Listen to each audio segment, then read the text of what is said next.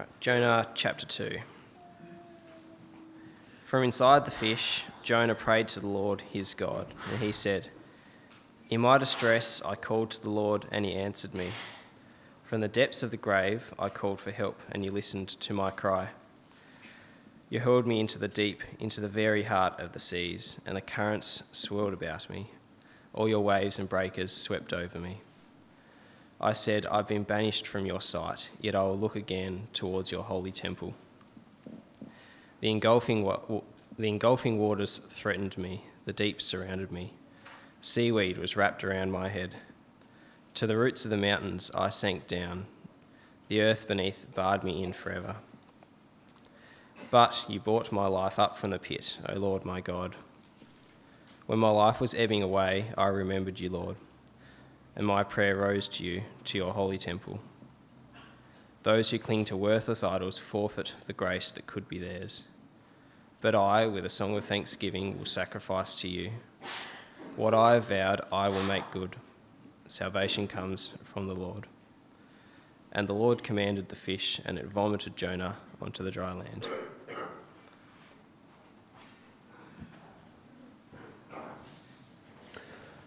We'll give the belt pack a try, hey? I've gained a bar of batteries by holding it in my pocket, so that's a good thing. We can do it. Uh, keep your Bibles open. We're going to work our way through this prayer, this song of Jonah. Uh, so it'll be good if you can follow as we do so. If you haven't got one, there are sermon outlines in the foyer. Feel free to grab one of those to follow along uh, or to take notes on. Uh, I love to read amazing stories of people who have survived against all the odds, uh, people who've gone through incredible experiences and somehow made it out the other side. Uh, one of my favourite stories is a story of a lady named Vesna Vulović. Uh, Vesna was flying over Czechoslovakia, uh, it was still called that, it was nineteen seventy-two, when her plane exploded. Uh, amazingly, Vesna was found alive uh, amidst the wreckage. The uh, rescuers were astonished. She was the only survivor of that crash. Her plane had been at ten thousand one hundred sixty metres when it exploded. So just, just try and think about that. That's ten kilometres straight up.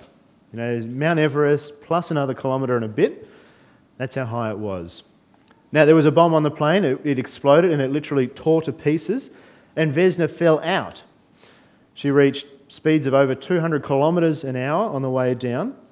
And to this day, and probably for a long time to come, holds a Guinness World Record for falling from the highest and surviving. I don't think anyone's going to go out and beat that. Uh, twenty-seven days she was in a coma in hospital. sixteen months she stayed in hospital, but at the end was able to walk out. I mean, that is an amazing story, isn't it? Rem- astonishing. She walked out of hospital and lived a, a, a normal life afterwards. Well, what about this story? A story about a man uh, who was thrown into the ocean in the midst of a colossal storm. He was left for dead. The boat he was on, it couldn't turn back. It was too dangerous. They couldn't go and pick him up. And then, of all things, you know, as if that wasn't bad enough, he gets swallowed by a fish. I mean, it took, talk about frying pan into the fire. Like, it's an, it's an incredible story. Uh, of course, we're talking about Jonah. We're talking about God's prophet. It is a, it is a remarkable story. I mean, it's memorable. It makes it into every kid's Bible because it's just so interesting. Did it happen? You know, is it possible? How could someone survive inside a fish for three days? Could that even happen? Well, of course it can. Uh, I mean, this is God at work here. Uh, and if you read the Bible, it's not even the craziest thing God's ever done. But that's not the point of the story, is it? The point of the story isn't the fact that Jonah could survive in a fish for three days. The point is what God is doing for Jonah in the fish. The point is that God is still working on Jonah, and that finally Jonah is beginning to get it. And we see that reflected in his prayer here in Jonah chapter two. Last week, if you were here, we saw how uh, God's ever-present mercy is with his people, and it is always drawing his people back to himself. Well, what we see this week is how that works, uh, where it draws people from. and how God actually achieves that. We have a prayer, we have a song here in chapter two that essentially celebrates how good God's grace is, how rich and deep and wonderful that grace is. So Jonah is using his experience here to teach us of God. Not to tell us what he went through, but to point us back at God and tell us great things about him. So we're going to jump into this psalm and learn from him. You might look at Jonah's prayer here in chapter two and think, well, I don't really pray like that. You know, I don't pray like that when I've got time. I don't pray like that, let alone when I'm in the belly of a fish. But what Jonah's doing here is praying like people in his day prayed. If you read through his prayer here, you'll see uh, that many kinds of things that he says are echoed in the Psalms. You know, Jonah's praying like people in his day prayed. And like a psalm, the opening of his prayer is essentially a summary uh, of what he's going to be talking about. Let me read verses one and two. From inside the fish, Jonah prayed to the Lord his God. He said, "In my distress I called to the Lord, and he answered me. From the depths of the grave I called for help, and you listened to my cry." That's a summary, isn't it? Fish, pray, heard. But let's unpack that just a bit. Let's think about Jonah's situation here. Uh, Melinda alluded to it in the kids' talk. This is a grim situation to find yourself in. He is overboard in the middle of the ocean in a huge and terrible storm. There is absolutely no chance of survival here. Humanly speaking, it is impossible. I mean, from the way he describes it, you you you start to understand just how awful this was. There's wind shrieking and howling around him. The water seethes as far as the eye can see. The waves roar and the sound is deafening. The clouds loom heavy overhead. Spray fills the air. The breakers are sweeping back and forth. And Jonah is tossed about from wave to trough, back and forth, over and under, choking, wrestling for breath, struggling and weakening. Verse three, "You hurled me into the deep, into the very heart of the seas, and the currents swirled about me. All your waves and breakers swept over me." Jonah is drowning. Uh, Israelites, they weren't mariners. It wasn't a seafaring nation. They had uh, a fear of the sea, probably not experienced swimmers. Uh, doesn't matter, even if he was. This is not a place anyone can survive in for long. Jonah is, is succumbing to this storm. It crashes over him and silence falls as he sinks beneath the surface and darkness envelops him. Verse four, "I said, I have been banished from your sight, yet I will look again to your holy temple."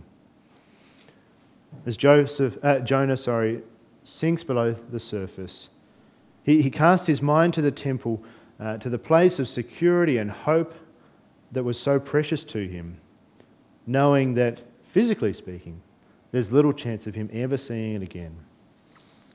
Verse five, "The engulfing waters threatened me, the deep surrounded me, seaweed was wrapped around my head."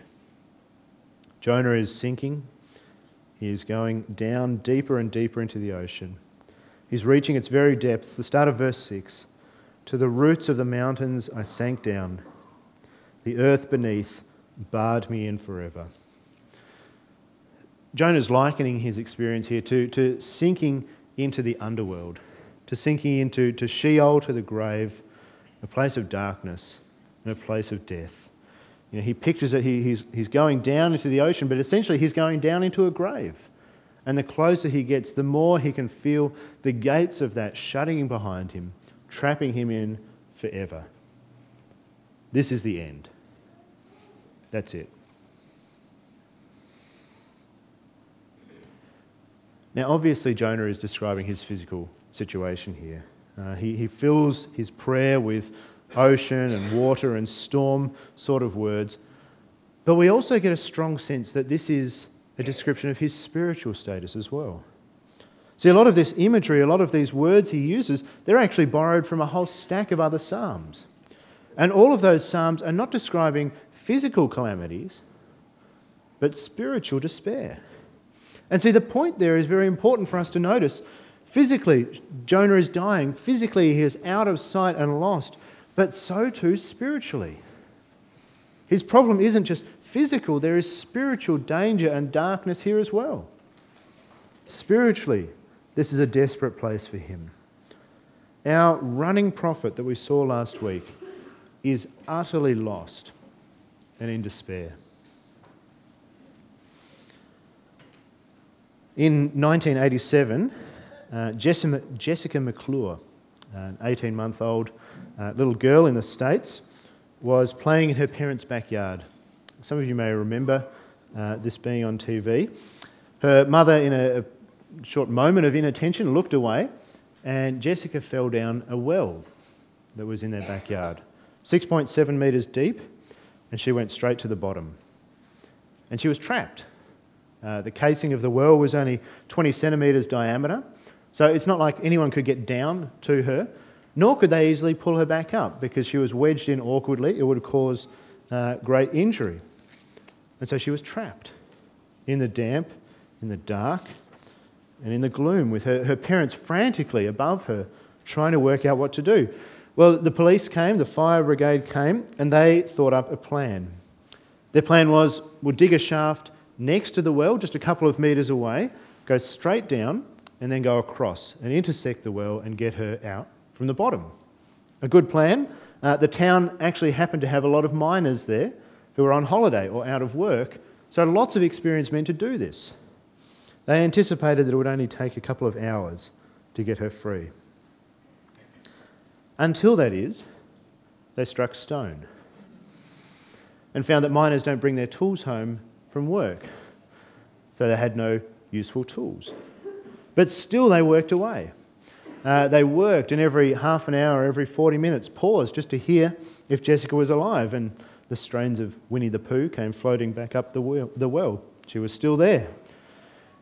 And so they drilled, and they struggled, and they sweated, until forty-five hours later, they had their tunnel complete. But of course there was another issue. They, they, they didn't have time to drill, you know, a nice big tunnel where you could just, you know, drive a truck in and get her out. It was tiny. Who would go down? Well, paramedic Robert O'Donnell volunteered. He literally squeezed himself into this tunnel, crawled down, crawled across, inching his way closer and closer to Jessica. Finally he reached her. She was wedged in at such an awkward angle he had to physically wrestle her out, and then with another rescuer, inch their way back out of the tunnel and bring her to the surface. And fifty-eight hours after having fallen in, Jessica McClure came back to the surface, cold, battered, bruised, but alive. It's, a, it's an incredible rescue story, isn't it? Uh, and, and, and made possible only by these brave men who are willing to go down into that tunnel, to go down into that darkness and bring that little girl up. That is exactly what God was willing to do for Jonah. Look at the end of verse six. But you brought my life up from the pit, O Lord my God. See, Jonah is, Jonah is drifting down into a watery grave, that the bars Uh, of the grave are closing up behind him, but God reaches down and snatches Jonah out, takes a hold of him and pulls him back. Just like Jessica's rescuers, God went down into that darkness, reached down into that despair, into that destruction, and pulled Jonah back out. And that's why Jonah's prayer is a celebration. He is celebrating this wonderful rescue of God. Uh, he, he's reminded in it just how great God's grace is and how astonishing and far the reach of that grace is. That could go even, even into his despair, even into his gloom, and pull him back out. We uh, opened our service with Psalm one hundred seven, that, that psalm of celebration of rescue that God does. And this is, this is what it describes later in that psalm.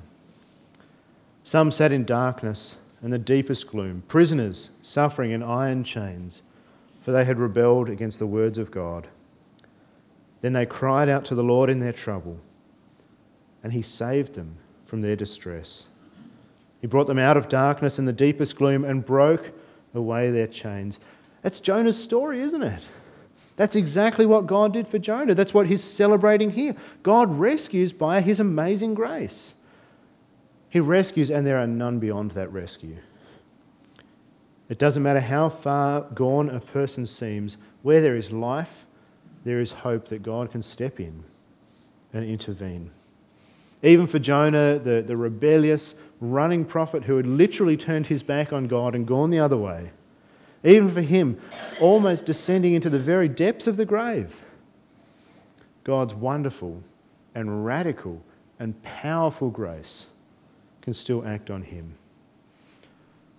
See, God's grace is for the rebel.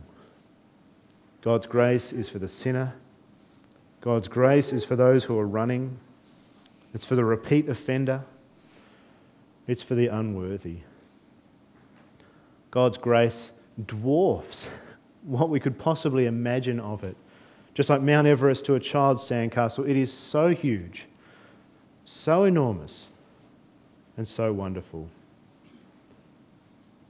And that grace is given freely, fully, completely to all of his children. It is offered freely to all who would receive it. Know that grace. Know that that is the sort of grace God shows you, each of you. That is the sort of grace that he has lavished on you. And celebrate it like Jonah. Because until you understand how good that grace is, you will never experience the fullness of what it means to be his child.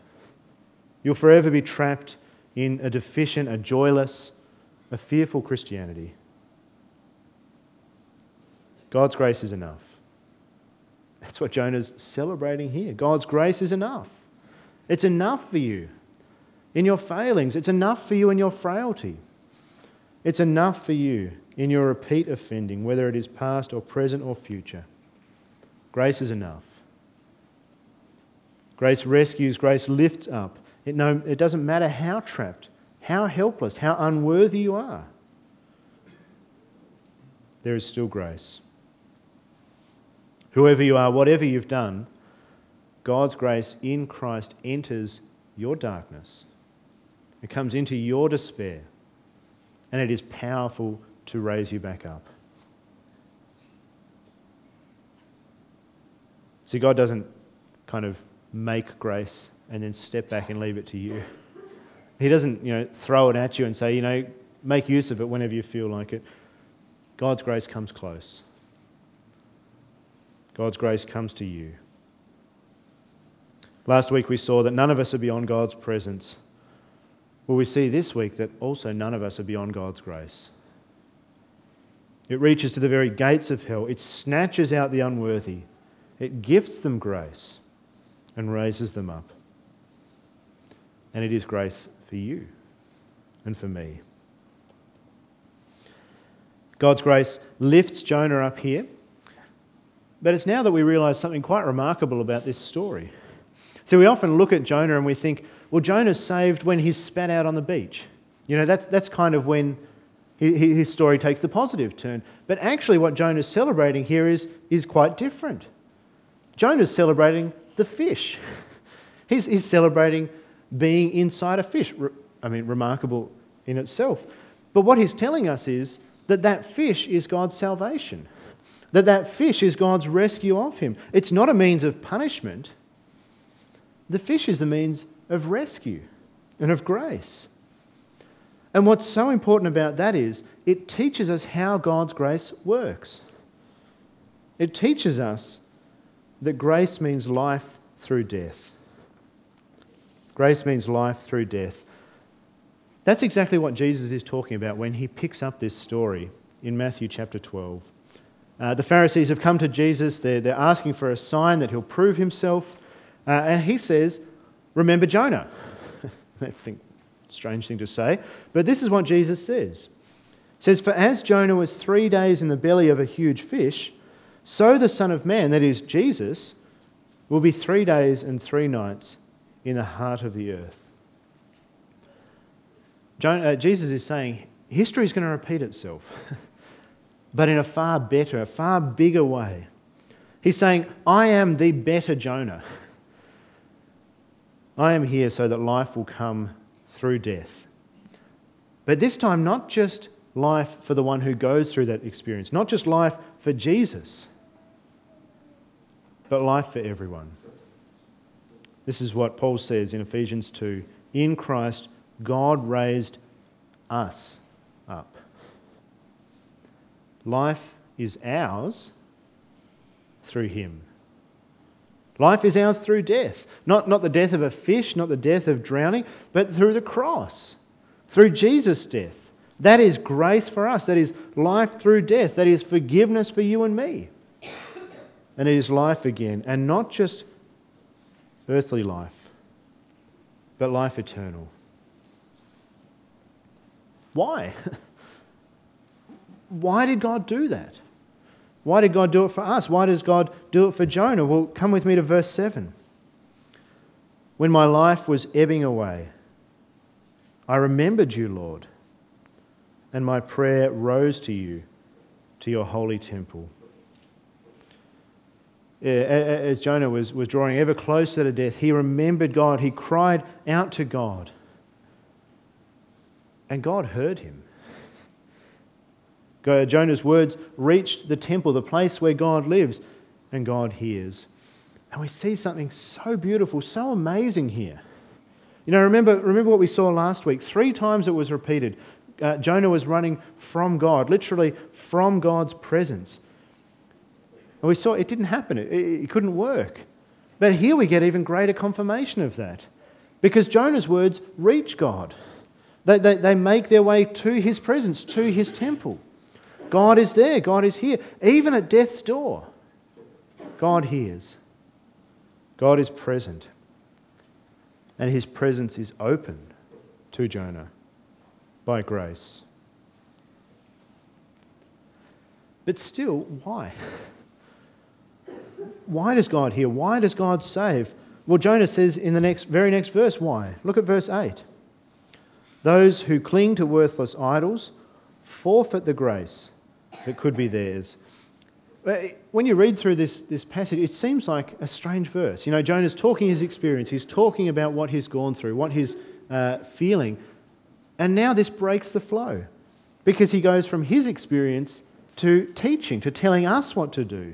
It seems odd, but it's really important. It's actually a key verse here because Jonah is saying, look at my experience, pay attention and learn. There are two paths ahead of you. Two paths, and they are exclusive paths. Down one are idols. Down the other is love. I, I know the word there is grace, but it literally is translated steadfast love. It is an, such an important word to describe God's attitude to his people. One path, idols, the other, steadfast love. And Jonah is saying those paths are mutually exclusive. You can't walk a middle road. You can't uh, have a bit of both. It is either or. Saying yes to one is saying no to the other. It is either idols or love. We're not used to having choices put to us like that. We like to have a bit of everything. Uh, we like to, to be able to have both and have it all. And yet in some ways, we have to make lots of choices like that choice. An either-or choice, a choice that's going to limit our future choice. Uh, take, for example, students at college. Uh, students know, you know, if you in college choose arts and literature subjects, you are closing yourself off from doing science at uni because you haven't got the right prerequisites. Uh, to do some things opens certain doors and closes other doors. That's why college students are so stressed. Because they also don't realise that there's always other ways to work around the system. You find out later down the track. Parents know this. Uh, parents know having kids is a choice. Down this path lies kids. Down this path lies holidays, meals out, money, time, sleep. We could go on. And yet we still choose it. We, we know that choice. We try to fight it. It doesn't work. See, our choices limit us. Choosing to go down one road limits us from going down the other. And so too it is here. That's what Jonah wants us to see so clearly. It is either idols or God. You cannot have both. You cannot cling to idols and have God as well. If you choose idols, as he says, you forfeit the steadfast love that could be yours. It is either useless man-made lumps of wood or rich, always, steadfast, forever love, a love that saves. See, that's that's what idols can't do, is it? Isn't it? Idols can't save. Idols can't begin to offer what God does. Uh, idols, by their very nature, they're man-made. You can only get out of an idol what you've put into it. Nothing more. It can't add anything to you. Now you might be thinking, well, why bother talking about idols? I mean, this is, you know, two thousand odd years later. We're sophisticated. we're, we're modern. We're not pagans. We don't have any idols. Well, look again. See, idols aren't just wood or, or stone or, or metal figurines. No, an idol is anything that you lavish your affection on in the hope that it will rescue you or, or, or lift you up or, or save you in some sense. So your, your holidays can be an idol if you look to them to save you from your mundane, normal life. Your body can be an idol if you look to it to save you from self-loathing, from disappointment. Uh, your family can be an idol uh, if you look to them to save you from having to work on yourself. Your work can be an idol if you look to it to save you from aimlessness or purposelessness. And we could go on. Actually, anything can be an idol if we are looking for it, to it for rescue. Anything we invest our time in, anything we invest our money and our love into in the hope that it will bring us out of what we fear, that's an idol. And we have plenty of them. But see, the problem with our idols is they cannot do what we want them to do. They cannot save us. At best, an idol only has what we invest into it. It is unable to lift us up out of our despair. And when that crunch time comes, when that crisis strikes, they will fail you. Guaranteed. They will let you down and you'll despise them. Is that what you want?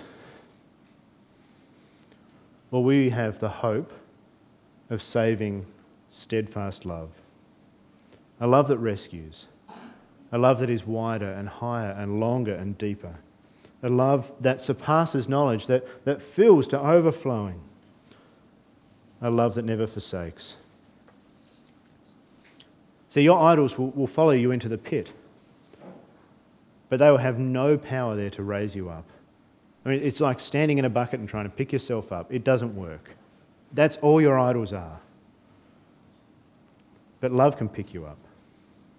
Steadfast love can raise you up. Because it is saving love that enters into your darkness, that gives itself up so that you can be raised up. Jesus, love personified, came into darkness, came into our despair, and lifted us up so we could be saved and have life. He entered our prison, he broke its bars, he shattered the chains that held us, and he freed us. Forsake your idols before they forsake you. And run to this gracious and steadfast love. A love that will accept you now, and a love that will accept you always. A love that saves, a love that lifts, and a love that never leaves. But there's one more thing we have to see from Jonah this morning. And that is that not only does gracious love not leave us where we were, it doesn't leave us as we were either. Look at verse nine. But I, with a song of thanksgiving, will sacrifice to you. What I have vowed, I will make good. Salvation comes from the Lord. Isn't Jonah a new man? Isn't that a remarkable thing to read from this prophet? Uh, you know, just last week he was running, he was rebellious, he was scared, he was disobedient. He's different. He's changed. Uh, now he's thanking God. Now he's praising God. He's vowing, he's sacrificing. Ironically, that's what the sailors were doing last chapter. Uh, pagan sailors got it. Jonah, it took a fish and a storm and all that other stuff. But he's there. He's there. He's worked it out. And see, that's what grace does. Not only does grace save, but grace transforms. Grace changes. Grace makes us new. Uh, every few months there's another trashy makeover show on T V. I don't have to name them. You know what they are. You watch them on the weekends, I'm sure. Uh, and on these shows, they go out, and, usually in London for some reason. Never been there. Maybe it's that sort of place. Uh, but they go out and they find the most outrageous-looking people you will ever see. Uh, heavily overmade, bizarre style. You know, I'm colourblind, but they look weird. You know, they've got no excuse. Uh, and what they do is they give them a makeover. They, they go to work on them. New clothes, new haircuts, new makeup, new everything. They completely do them over uh, in an attempt to make them look, if not good, well, at least normal. I know, it's subjective, but you know. And then off they go. That's it. They leave them. But sometimes what they do is after a few months, they go back. They, they go and revisit this person to see how they're going. And inevitably, the same thing has always happened. They've gone back. It's insane. I mean, I, I don't know. I don't understand it. If not entirely, at least partially, they've gone back to what they used to be. Why? Well, it's because changing someone's appearance doesn't change who they are. Changing the externals, it doesn't deal with their insecurities, it doesn't deal with their, their misaligned loves, with their faults. It cannot change that. And it never does. But grace can. And grace does. It doesn't just change our appearance, it doesn't just change what we do, it changes us. It comes into our heart and remakes us, reworks us. See, God's rescue here, it's not just external, it's not a physical rescue only. It is deep, it is spiritual, and it's eternal. When you encounter God's grace in all its power, all its wonder, you cannot come away the same person. It will make you new, and it will change you remarkably. This is what Paul says in two Corinthians five. If anyone is in Christ, that is, has met God's grace in Christ, he is a new creation. The old has gone, the new has come. So we are not who we were. Just like Jonah passing through the sea, passing through the fish, we in Christ have passed through death into life and we have come out new. We're not who we were. We're a completely different person, a new creation. And as new people, called then to live a new life. This is what it looks like, Romans twelve verse one. Therefore, in light of God's mercy, in God, light of what God's done, offer your bodies as living sacrifices, holy and pleasing to God. This is your spiritual act of worship. We have a new life, and that's where it's going. Giving ourselves gladly, wholly to God, to serve Him with all that we are. Uh, now, does that mean you're not going to sin anymore? No, I'm sorry. It doesn't work like that. I mean, look at Jonah. Uh, he, he's got this new life, he's, he's being reformed, but as we're going to see over the next weeks, it's a slow process.